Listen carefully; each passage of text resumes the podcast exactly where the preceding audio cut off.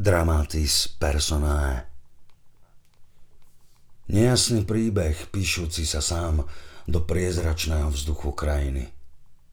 V útrobách tichého domu, ponoreného do tmy hlbokého podpalubia, pomaly kolísavo plávajúcej lode, muž celú dlhú noc s prázdnymi očami sústredene, bez umdlenia pozoruje, skúma, premieta, zväčšuje a rozkladá si nehmatateľný, tenký, ľahučký obrys zvuku svištiaceho šípu.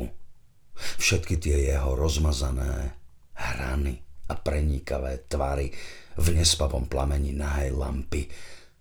Blčiace svetlo mu načúva až do rána. Na jeho tvári tvorí tekutým zlatom ohňa odlievanú masku. Živú. Bez jediného výkriku.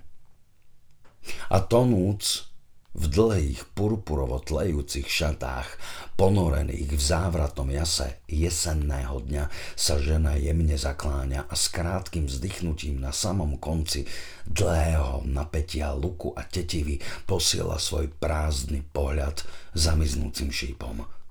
Ďaleko, do číreho vzduchu, ktorý sa dlho rozoznieva dovnútra pomaly vsakujúcim svišťaním.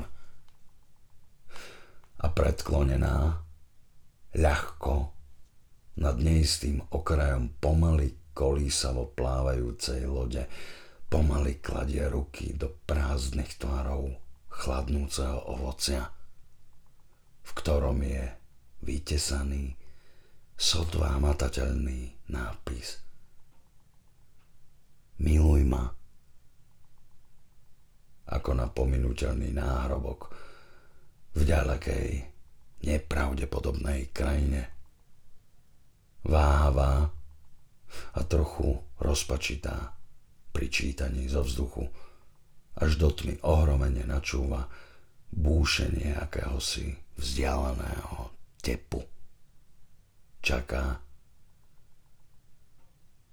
kedy sa vráti šíp.